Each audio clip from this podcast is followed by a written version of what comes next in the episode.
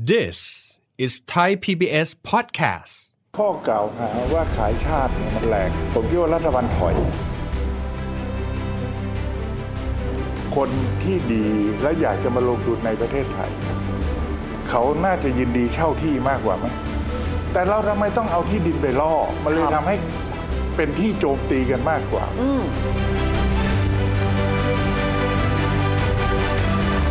เราจะต้องเร่งที่จะพิจารณาที่จะดึงดูดคนดี มีความสามารถ มีความรู้มีความเชี่ยวชาญ และเขารักประเทศไทย ให้เขามาทำงานในประเทศไทย หรือให้เขาอยู่ในประเทศไทยเลย ครับ ทำงานให้ประเทศไทยด้วยยิ่งดีที่สุด แต่ต้องหาสร้างเงื่อนไข สร้างแรงจูงใจให้คนที่บอกว่าเป็นคนมีความรู้ความสามารถเข้ามา ครับ ที่ดินเฉยๆผมไม่เชื่อว่าเขาสนใจหรอกครับ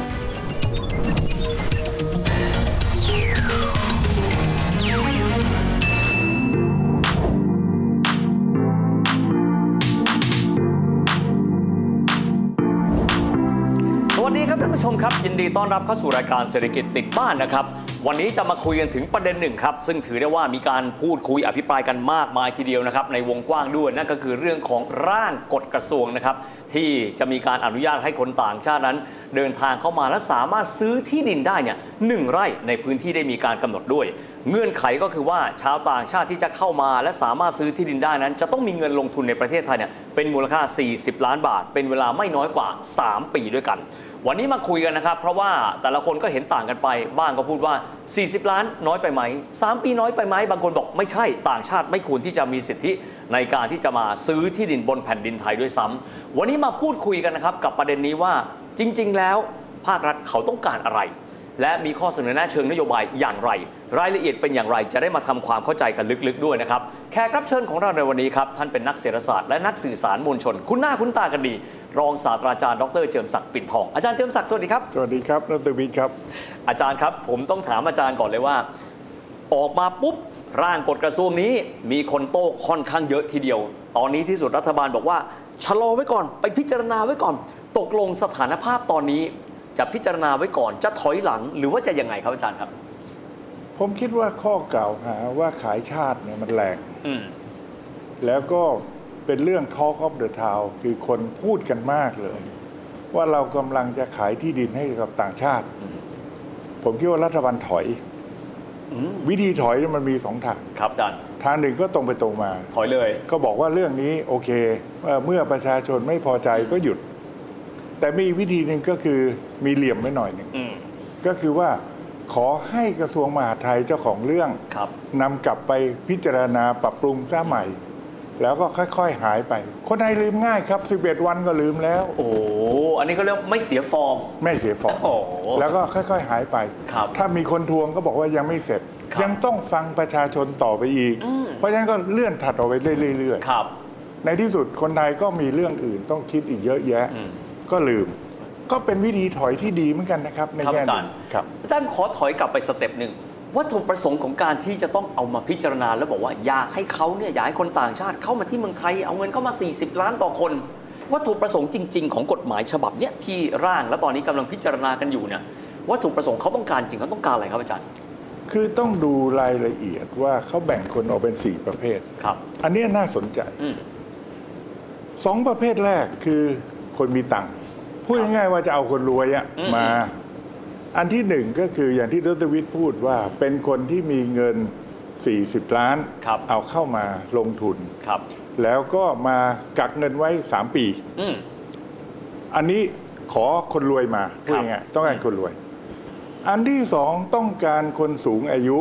และรวย อืม ก็คือเอาผู้สูงอายุที่อยากจะมาใช้บ้านปลายชีวิตในประเทศไทย อืมครับ แล้วก็เอาที่ดินเป็นรางวัลเป็นตัวล่อ ครับ ว่าที่ดินเนี่ยมาอยู่เนี่ยให้ซื้อที่ดินได้หนึ่งไร่ ครับ แต่มีเงื่อนไขคล้ายๆ กับที่ดรวิทย์พูด ก็คือ 40 ล้าน ครับ แล้วก็มีเงินมาลงทุน ครับ อันนั้นก็อันที่สอง ครับ ไอ้สองอันหลังเนี่ยคนไม่ค่อยพูดถึง อืม ประเด็นที่สามที่เขาพูดถึงหรือว่ามีเงื่อนไขก็คือว่า ต้องการคนที่เป็นคนที่ทำงาน อืม อาจจะทำงานระหว่างประเทศ ครับ ซึ่งไม่จำเป็นต้องตัวเองอยู่ที่ประเทศนั้น โอ้ที่บางคนก็เรียกดิจิ t a ล n o แม d อ่า คือมีแล็ปท็อปตัวหนึ่งทำงานส่งงานไปต่างประเทศได้ แต่ว่ากายภาพเนี่ยอยู่ที่บ้านเรา อ่า อ๋อ อยากจะดึงคนประเภทนี้เข้ามาอยู่ในบ้านเรา อืม และอันที่สี่ ครับ อยากจะได้คนที่เป็นผู้ชำนาญการ เป็นผู้เชี่ยวชาญ เป็นคนมีมันสมอง เป็นคนมีสกิล มีทักษะพิเศษ ครับ ให้เข้ามาอยู่ในประเทศไทย อ่า ก็ใช้วิธีนี้ ครับ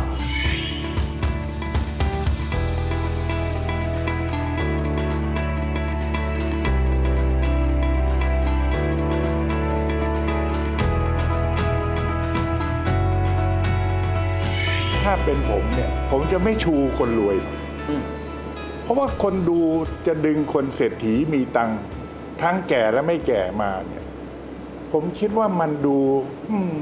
มันหยาบไปหน่อย ถ้าพูดกันตรงๆ ครับ แต่ผมอยากจะให้คิดระยะยาวที่ละเอียดอ่อน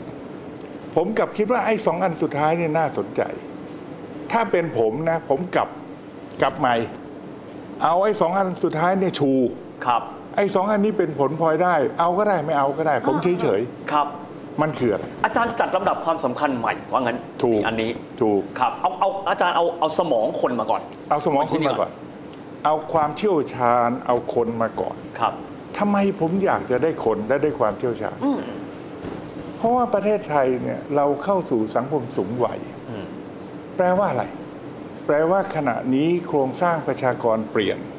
จากเดิมที่เราสมัยก่อนเนี่ยเราจะบอกว่าโครงสร้างประชากรจะเป็นรูปพีระมิด ครับ ข้างบนคือผู้สูงอายุ อาหารซึ่งมีจำนวนน้อย อาจจะน้อย และฐานคือเด็กเกิดใหม่ที่ จำนวนเยอะ มากขึ้นเรื่อย ครับ ๆ แต่ตอนนี้มันกลับกัน อืม ถ้าดูโครงสร้างประชากรเป็นรูปหัวคาทา เป็นรูปอย่างนี้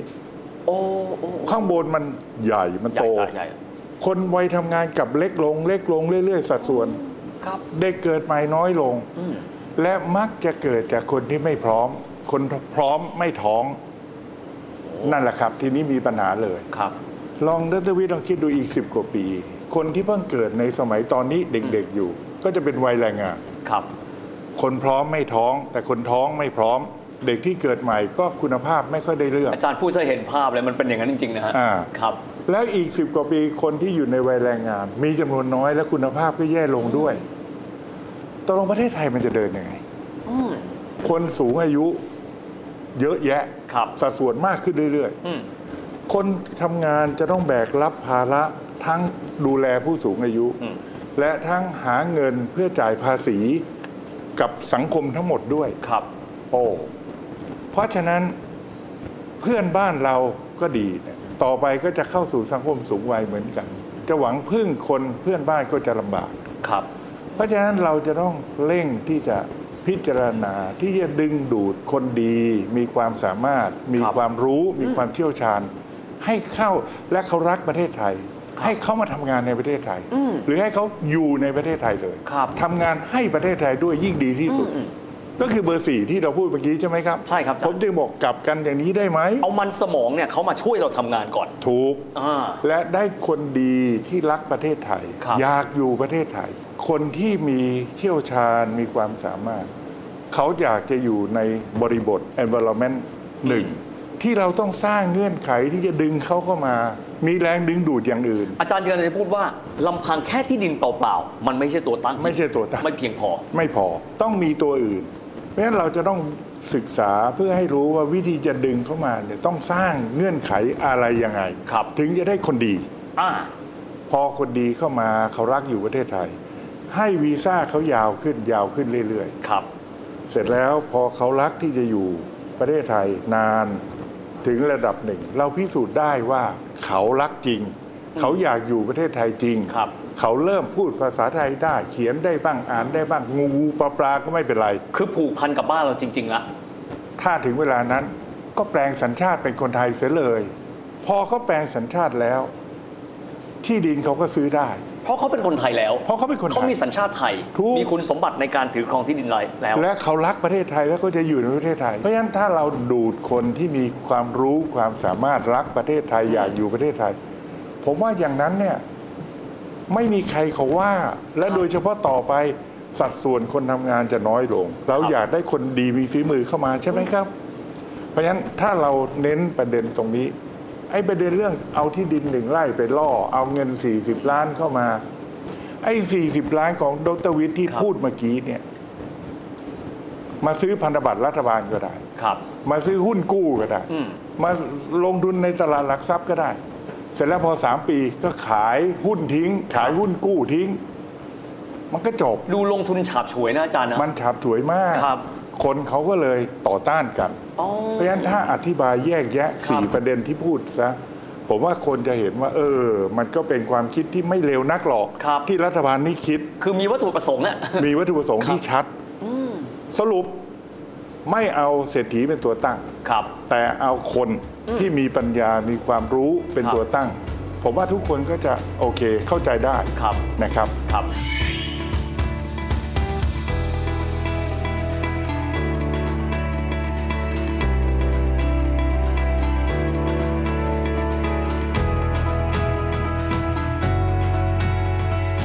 อาจารย์พูดแบบนี้ทำให้ผมนึกถึงสิงคโปร์เลยครับอาจารย์ เพราะว่าก็เป็นประเทศที่เติบโตมาด้วยการที่ว่าเขามีคนต่างชาติเข้ามา แล้วก็พยายามทำให้คนต่างชาติกลมกลืน แล้วก็จะมีท ALENT ที่อาจารย์ใช้นี่นะ คือคนที่เป็นสมองเนี่ยขึ้นมา แต่ในขณะเดียวกันผมก็ว่าก็คงมีบางประเทศนะอาจารย์นะที่ใช้วิธีการในการดึงดูด คนต่างประเทศให้เข้ามาอยู่ในบ้านเขา โดยเอาเงินเป็นตัวตั้ง ก็อย่างเช่นอาจารย์ผมเรียนตรงอย่างเช่นอังกฤษนี่นะอาจารย์เนาะก็ว่าคืออนุญาตให้คนที่มีเงิน 2 ล้านปอนด์เนี่ยเข้าไปลงทุนในบ้านเขา สามารถที่จะได้โกลเด้นวีซ่าคือสามารถเข้านอกออกในได้ แล้วก็สามารถซื้อสินทรัพย์เขาได้ด้วย แต่ว่าชอบที่อาจารย์พูดว่าเรื่องของความสำคัญของการที่จะเอาสมองของต่างชาติเข้ามาทำทีนี้ครับอาจารย์หลายคนก็ตั้งคำถาม เดี๋ยวเดี๋ยวขอถามกลับไปนิดหนึ่ง ครับ และอย่างอังกฤษเนี่ยเขามีปัญหาไหม เมื่อเอาเงินเป็นตัวตั้ง เอา 2 ล้านปอนด์ก็ประมาณ 80 ล้านบาท หรือเกือบเกือบร้อยล้านสมัยนั้น ครับ แล้วได้มาเฟียเข้ามาไหม เงินมันก็เยอะเข้ามาแล้วก็มาซื้อ นู่นซื้อนี่ซื้อกิจการอันนี้น่ากลัวไหม อาจารย์พูดแล้วขนลุกอะเพราะว่าลอนดอนเขามีชื่อใหม่ครับ เขาเรียกว่าลอนดอนกราดครับอาจารย์ เพราะว่าจะมีคนรวยจากรัสเซีย ซึ่งโตจากอุตสาหกรรม เช่นน้ำมันทรัพยากรธรรมชาติเนี่ยเข้าไปเยอะแยะ อาจารย์ทราบไหมผมเซอร์ไพรส์มากไปที่ลอนดอน คนรัสเซียเยอะมาก คนจากยุโรปตอนออกค่อนข้างเยอะ ซึ่งคนอังกฤษเองเขาอาจจะมองด้วยอีกสายตาหนึ่ง แต่เราอาจจะไม่ได้ไปลองเปรียบเทียบว่าเขาคิดยังไงบ้างครับอาจารย์ พูดอย่างนี้ทำให้ผมนึกถึงเขมรประเทศกัมพูชา ครับ สีฮานุวิว มีคนบอกโอ้ มันเปลี่ยนไปเยอะเลย ก็เพราะว่าคนจีนที่เข้ามาเนี่ยซื้อที่ดินได้ แล้วก็เขาก็ซื้อที่ดินติดติดติดติดติดกัน เลยสร้างเป็นอาณาจักรขึ้นมาผมคิดว่า ผมไม่ได้ผมไม่ได้รังเกียจคนรวยนะนี่ ครับ พูดตรงๆ อืม แน่นอนรวยก็ดีกว่าจนนะครับ นะฮะอันนี้พูดกันตรงๆ แต่มันจะต้องได้คนที่ดีด้วย ครับ ถ้ารวยด้วยมีคนดีด้วยก็จะยิ่งดี เบิ้ลไปนะฮะ ใช่ไหมค ค รั รับ บอาจารย์ และจะต้องระมัดระวังด้วยว่า ถ้าเขามีเงิน และเราก็บอกไล่เดียว แต่ถ้าเขาซื้อที่ติดกันล่ะ มาต่อจิ๊กซอว์เป็นพื้นที่ใหญ่ ถูกต้องจริงๆแล้วนะครับ คนที่ดีและอยากจะมาลงทุนในประเทศไทย เขาน่าจะยินดีเช่าที่มากกว่าไหมเขาเช่าได้เลยครับ ครั สามสิ บบ ปีก็ได้ โอ้ ห้าสิบปีก็ได้เขาก็ตายแล้ว แต่เราทำไมต้องเอาที่ดินไปล่อ มันเลย ครั ทำ บ ให้เป็นที่โจมตีกันมากกว่า อืม เพราะฉะนั้นโซลูชันของผมที่ผมอธิบายเมื่อสักครู่เนี้ยเราได้คนดี ครับ เขารักประเทศไทย อยากจะอยู่ประเทศไทยยาวๆ เราค่อยๆพิสูจน์ พอยาวถึงระดับหนึ่ง ก็ให้สัญชาติเขาอย่างโค้ชเตควันโด โค้ชเชเนี่ยนะฮะ โค้ชเชอย่างนี้ ค เป็ รับ นต้น อืม จะมีคนดีๆ เยอะเลย ครับ นะครับ แต่ถ้าเป็นแบบนั้นก็ต้องแสดงว่าเราก็คงจะต้องมีเงื่อนไขที่ชัดเจน เช่น กี่ปี พิสูจน์ได้อย่างไร ถูก ว่ามีคุณสมบัติเพียงพอที่จะเป็นคนไทยเหมือนกับพวกเราใช่ไหมครับ ถู อาจาก รย์ ถูก ตอนนี้เขาก็มีหลักเกณฑ์อยู่ เช่น จะต้องอยู่ประเทศไทย 5 ปี และหลังจากนั้นเอออยู่แล้วมีพฤติกรรมอย่างนั้นกันอีก 5 ปี แล้วก็มีการอ่านออกเขียนภาษาไทยได้ เท่ากับระดับประถม ตอนนี้เขาก็มีหลักเกณฑ์อยู่พอสมควร ครับ แต่ต้องหาสร้างเงื่อนไข สร้างแรงจูงใจให้คนที่บอกว่าเป็นคนมีความรู้ความสามารถเข้ามา ครับ ที่ดินเฉยๆผมไม่เชื่อว่าเขาสนใจหรอกครับ มันเป็นแค่ส่วนเดียวยิ่งถ้าเกิดกำหนดไปหนึ่งไร่ด้วย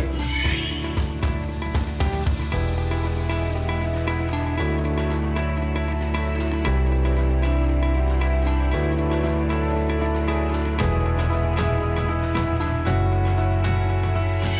วันนี้คุยถึงเรื่องของประเด็นนี้กันไปแล้วนะครับ แต่ว่ามีประเด็นเกี่ยวเนื่องครับอาจารย์ เรื่องของ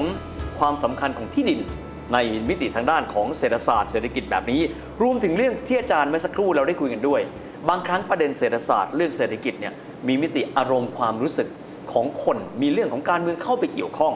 เดี๋ยวพรุ่งนี้เรามาคุยกันต่อนะครับอาจารย์ในเรื่องนี้ที่ว่ามีความเกี่ยวข้องกันอย่างไรกันบ้าง แต่วันนี้ต้องขอบคุณอาจารย์มากๆที่มาร่วมรายการ ขอบพระคุณอาจารย์มากครับ นั่นดีครับ อย่างไรก็ตามพรุ่งนี้ติดตามกันได้นะครับ เป็นประเด็นที่มีความเกี่ยวเนื่องกันด้วย จะได้ทราบว่าที่ดินสำคัญอย่างไร ความรู้สึกนึกคิดเชิงรัฐศาสตร์เชิงการเมืองเนี่ยบางครั้งส่งอิทธิพลต่อเรื่องของเศรษฐศาสตร์อย่างไรกันบ้างพรุ่งนี้พบกันสำหรับวันนี้เวลารายการหมดลงแล้ว พบกันใหม่นะครับ สวัสดีครับ สวัสดีครับ ที่ดินเป็นปัจจัยการผลิตที่มีอยู่อย่างจำกัด และเป็นปัจจัยการผลิตที่สำคัญ หาอะไรทดแทนยาก คนจึงหวงแหนไงครับ ไม่ค่อยอยากให้ต่างชาติเข้ามาถือ ประเด็นแรกเลย คนไทยยังไม่ไว้ใจเจ้าหน้าที่ไทย ทั้งมีนอมินีทั้งยัดเงินที่จะเปลี่ยนแปลงทำเอาหูไปนาวตาไปไล่พม่า ลาวเขมรเวียดนาม เรามองเขาเนี่ยว่าเขาเป็นแรงงาน เราก็รู้สึกว่าเราจะเอาเขามาซื้อที่ดินในประเทศไทยเหรอเพราะเราเนี่ยมองเขาด้อย ถ้าเป็นยุโรปเป็นอเมริกา โอ้ เรามองว่าเขาสูงกว่าเรา จริงๆแล้วเราเราเราอยากจะเป็นเหมือนเขา ครับ แต่เราก็กลัวว่า เขามาครอบงำเรา กลัวว่าเขาจะมาครอบงำเราคำว่าขายชาติมันจึงเกิดไงครับ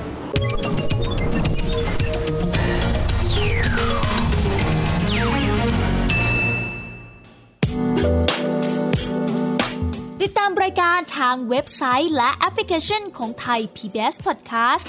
Spotify SoundCloud Google Podcast Apple Podcast และ YouTube Channel Thai PBS Podcast Thai PBS Podcast. View the world via the voice.